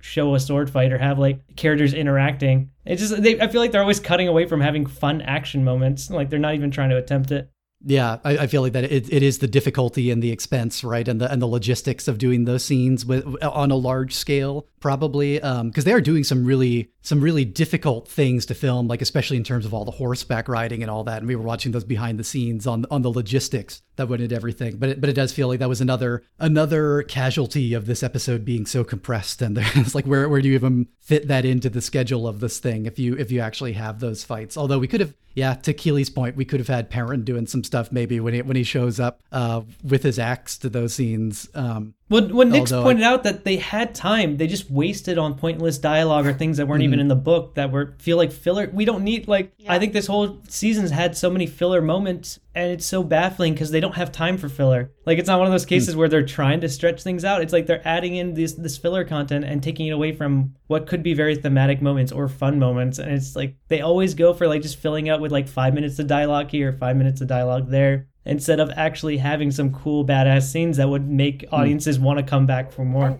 Yeah, I think Oh, but uh, like my biggest issue with this last episode is that the more we talk about it, the more I'm really realizing that to me this watched as more of a drama than like an action fantasy let's fucking go kind of thing. You know, like there's so much hype in the book, there's so many like fantasy elements um and I was just ready to be like mind fucked with like magic and fantasy and all that mm. kind of shit. I mean, that's why we enjoy like Godzilla movies and the Transformers movies. Not cuz they're good, because they're fucking cool. And like like this just didn't feel cool. This felt like so much buildup, and then it was like, well, they didn't want to make it a fantasy, so they're just making it about like politics and boring person interactions. And I get enough of that with my like daily life. I want to see Trollocs just fuck someone up. So that was just well, that, kind of like a letdown. To your to your point, Keely, I think they did hint at the first two episodes actually have some fun sequences like that. Like she's yeah. channeling a lot. They spend at least like ten minutes with her fighting the Trollocs in the village. Like they drew that Lan scene out. yeah, Lan's fighting yeah. people. Yeah. So it's like cool. They're actually doing it. And those seem to be the only two episodes they put effort into to kind of like sell people on the idea of the show. And then afterwards, they kind of just phone it in for a lot of moments. I'm like, you had that cool sword fighting and the, the magic and everything.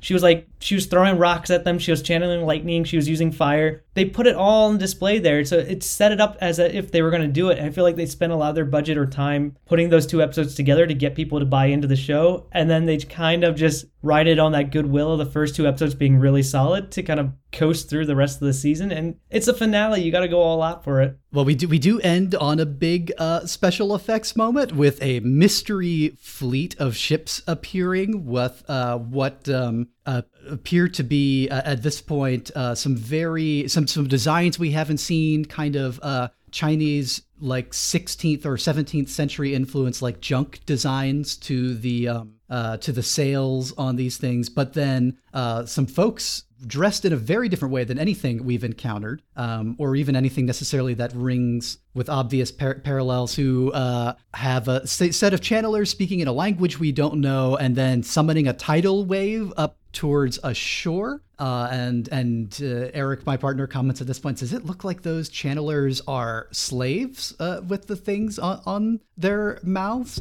And we're just told this is the far western shore and then it ends and that's our that's our hook for season two. But uh, in the interest of in the interest of wrapping us up uh, katie uh, do, do you want to do do you have any final thoughts on this episode on the first season and uh, on, on the experience of the the adaptation so far? Um, I'll just say quickly, it's been a cool experience seeing the adaptation and, and watching it alongside the first book um, that we're reading. Um, and I do feel like there were lots of choices and character developments made throughout this season that were really strong and brought the audience into the story. I will say that my least favorite episode was this finale. Um, and mm-hmm. that that's a little disappointing. But of course, I'm still going to watch on, and um, I think they had a large task to to kind of create a show out of this this book and and this series of books. So it's more than anything been been interesting.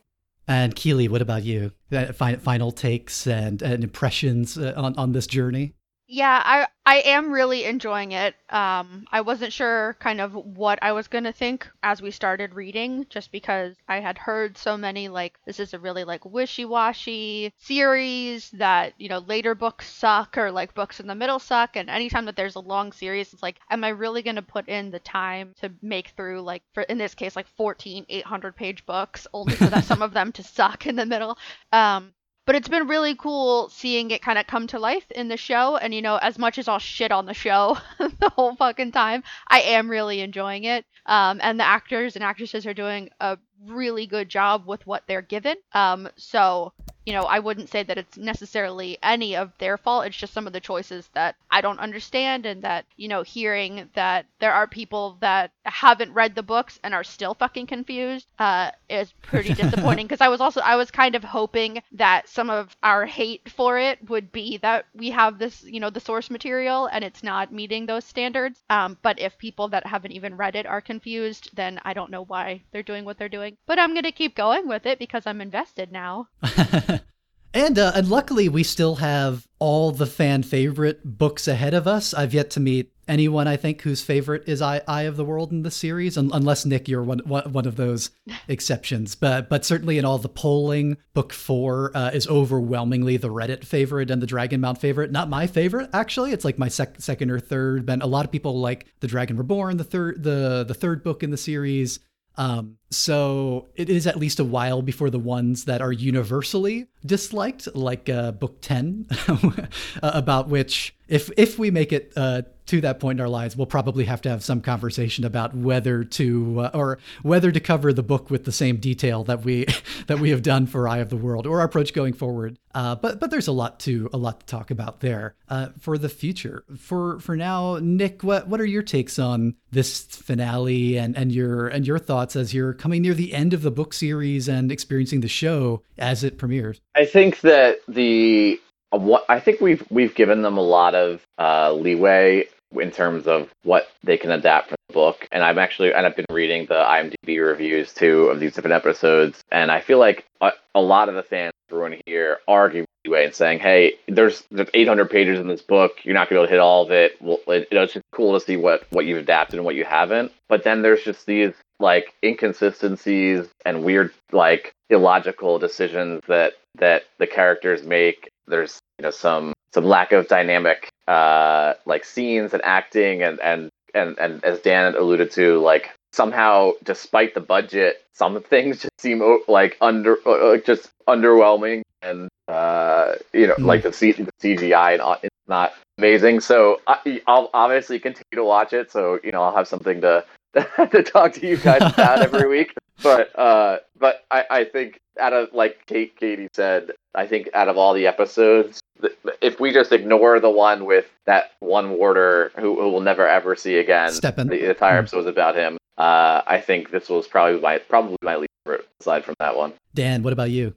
Yeah, I think they they went in opposite trajectories. I think the book I started out not really liking very much. I think everyone in our podcast group will will know that I was shitting on it a lot, and I think over time I definitely start to like it more and enjoy where it was going. Um, so whereas that kind of left me interested to see where the series is going, and I'm I'm definitely invested in reading more. I think unfortunately the show took the opposite approach, where I was actually really into it when it first started. I thought they did made a lot of good choices. I liked the cast a lot, made mm-hmm. it more relatable in the book. Um, it helped a lot there, but then as time went on, they started it kind of started unraveling for me. So I, unfortunately, I do feel like this might have been the weakest episode, and it's such a sting to be the last episode. And like mm. finales are always so much fun for me because it's like you're most of the time shows save up their budget and like all their plot lines and all the action moments for the finale and that's the good release and it's supposed to get you like, pumped up for the next season. And I, mm-hmm. I, didn't I didn't get that with this show, and I get that for most shows, even the ones that have really stagnant middle halves. So I don't know. I, I think I'm more excited to dive into the second book than I am the second season. I'm a little weary about where they're going to go with it.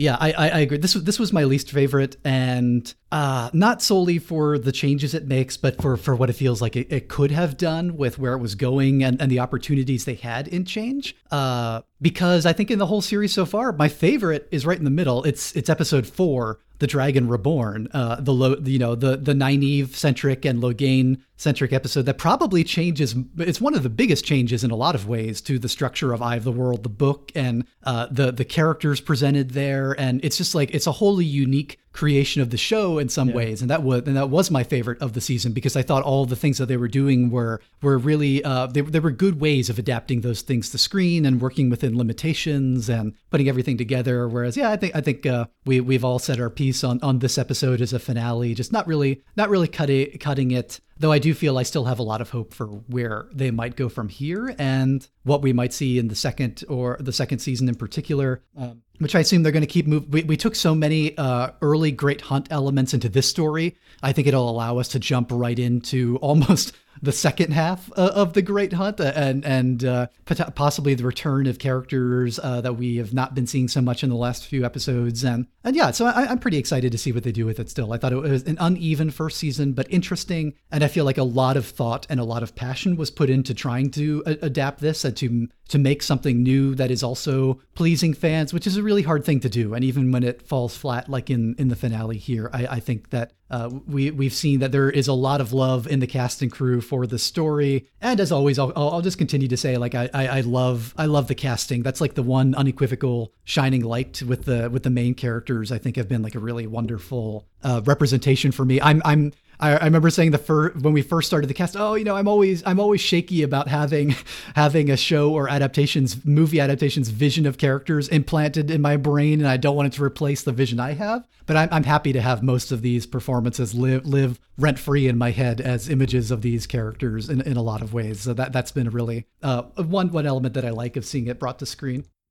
So, uh, next time will not be next week necessarily because we will be taking a bit of a post-season, post-book holiday break. Uh, and again, we're, we're recording this on, on Christmas Eve. Uh, so happy Christmas to all our listeners to celebrate. Happy New Year to everyone in the turn of the year uh, and happy holidays in, in general. We will be back uh, around the beginning of February, diving into the Great Hunt. In the meantime, if you are if you are hankering for more episodes of the show, I encourage you to head over to our Patreon patreon.com slash Wattcast, where if you support us at the $5 Tar Valon tier or higher, you'll get access to two bonus episodes you may not have heard yet. And uh, all, if all things work out with the scheduling, there will be uh, some additional things for you to listen into there. Again, we've, we've hinted at a possibility of The Witcher bonus episodes in the coming week. The, the One of the other many big TV fantasy adaptations just pouring out recently, it feels like, and, and sci fi on on the streaming channels. Um, and uh, yeah, the, you can remember you can find us all at wattcast.net. Follow us on Twitter and Facebook at Wattcast Podcast. This episode of, of Wattcast was produced by yours truly. You can find me on Twitter and Instagram at Caleb Wimble. Uh, Dan, where can people find you online? You can find me on Instagram and Twitter at Pansy Dan. Keely, where can people find you? On Twitter and Instagram at Keely underscore Reed. And Nick, uh, thanks so much for joining us again. It's been awesome having you jump in on these show episodes and, and, and getting your, your take on the season so far. And, and as you said, having somebody to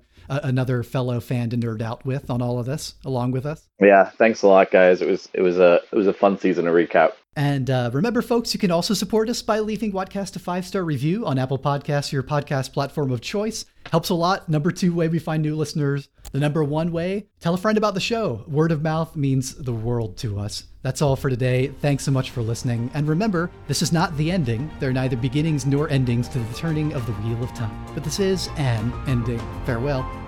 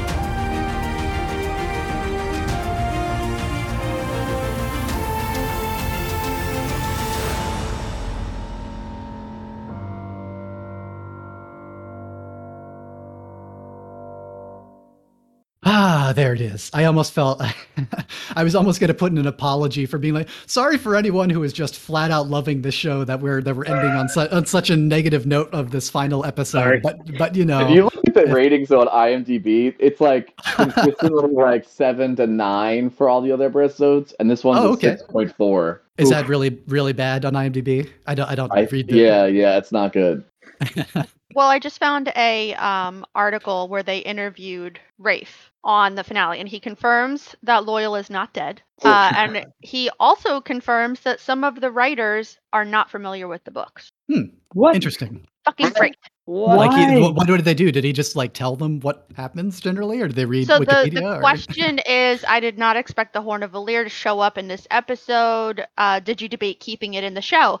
And he says it's interesting. A lot of writers in the room, obviously, who weren't familiar with the books, were like, "Why are we doing the Horn Why? of Valere?" Oh, so they oh, so they're not familiar with the series. They only read The Eye of the World. Uh, Does that It mean, doesn't or- even say that they read The Eye of the World. It says not Or maybe they familiar with bring the in books. writing consultants that have Interesting. read the book so that they have an outside perspective. that might actually be a good way to balance it. But I mean, they sound like the logical ones. They're like, why are we bringing this horn in at this moment? And it doesn't sound like they listened to them at all, and they kind of just went with it. Well, Well, you, he, he argues yeah. that it, the the horn is too important for book two, so you have to bring it in. So it sounds like he, at least Mhm. at this point, went against what whoever these writers are were. were I don't fucking Well, know. I mean, I th- I th- I think he's right. I mean, I, I think we all agreed the way that it gets shoved into the book at the end is maybe pretty clumsy sequel Mhm. uh, baiting. But I but you but you need the Horn of Valere. I'll, I'll just say that. Uh, like, Right, but uh, bringing, they, they need to learn when to bring it. Like Yeah, they can yeah, still yeah. have brought it in as like a finale thing, but it's like we're in the middle of a siege, and they have a, a bunch of important officers just digging a hole to get like a horn out, and Yeah, an yeah. audience that has no idea what the horn is, that is, it just doesn't compute. It's like what? Yeah,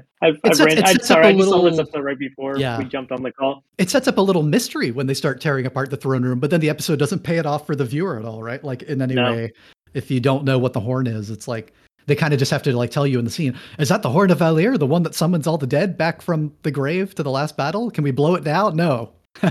Yeah, the when they said that, I was like laughing because like they're like, "Oh, cool, they're gonna bring in people," and it's like like even the characters in the show think that too. They're like, "Oh, this will save us," and they're like, "No, this is for something else." And you're like, Karen's like, "Why are you doing that? Then like, why are we bringing oh. it up right now?" It's like, oh, even the characters in the show don't understand the rationale of like why other characters are doing things. So he also was asked about the whole Rand basically just having a fucking conversation with the Dark One. Mm-hmm. And he said uh, that they really wanted to show the complexity of darkness. Uh, and that he said, so we wanted to really see that in this finale, that when we're talking about the Dark One or darkness, how different is it really from the light? There's much more complexity in what's going on with these characters and the choices they're making than you might think we always talked about the finale as finale as people imagining he's going to the eye of the world to fight the dark one. It's going to be flames and explosions and all this stuff. Uh-huh. But Rand is really just having a conversation. I think it's such an interesting way to approach where he's going. Fucking what is, boring way. What is the complexity boring. of the darkness of though? Like what is the that he's having a conversation about darkness and whether or not he's going to choose it. That it's not just explosions. Like, but what is he even like? So the so darkness means being a selfish asshole at the expense of your friends. I guess that's the appeal to it. That's the I get. I hmm, yeah, uh, that doesn't feel complex to me. That feels like um the the exact same choice that Rand is already faced with, because the because the villains are so over the top and the dark one is so obviously evil and has the you know the army this is the it's like you have to believe that they're the sort of people that to become become a forsaken or to side with the dark one become a dark friend you've got to be that kind of well oh okay what they, there's one time they had some complexity to it. The entire series was maybe the dark friend. Uh, is it Dana who they have show up in episode three in the mining town? And mm-hmm. none of us liked the you know waving around, running around, chasing with the sword in, in the rain sequence. But she at least does get this cool bit about, hey, you don't know what it's like, like to try and, and make it out here in this horrible place in this world. Granted, a horrible place that we don't see. We don't see anything about that society really, um, other than that they lynched in the Aiel, which is pretty bad, um, admittedly. But but she does give some sense to, hey, a lot of us are like, you know, like saying that, oh, people might join the Dark One because of society and because of their place in society and they're they're oppressed, they're downtrodden, they're mm-hmm. they're poor, they're uh, they're abused, uh, they're discriminated against. Uh, so there are reasons to lash out and decide with the the figure that wants to destroy the world order. But that is all we see of that. I, feel like there's no other grounding this entire season to establish, hey, there are reasons why you might want to tear down the social order, except Logain, and he's mostly doing it because the because prophecy and because to fight the Dark One, right? Not because the world is a shit place that needs to be remade, and maybe the Dark One can help us remake the world into a better place. Like that, they could have, if he wanted that ending, I would have seeded that throughout the whole season. I don't know. That that that's a direction they could have gone.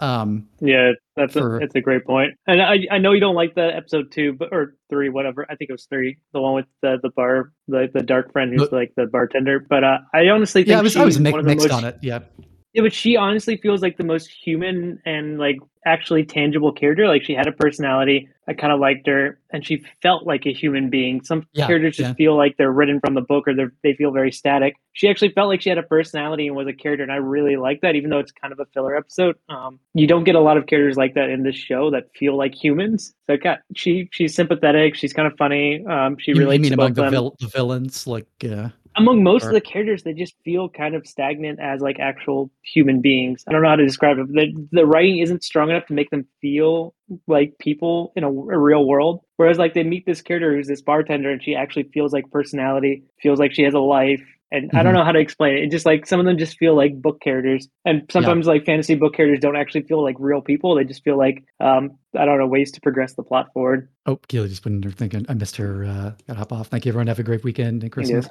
Yeah. Eh. Well, I feel like they did better. We better on that than than Jordan in the Eye of the World overall. Maybe.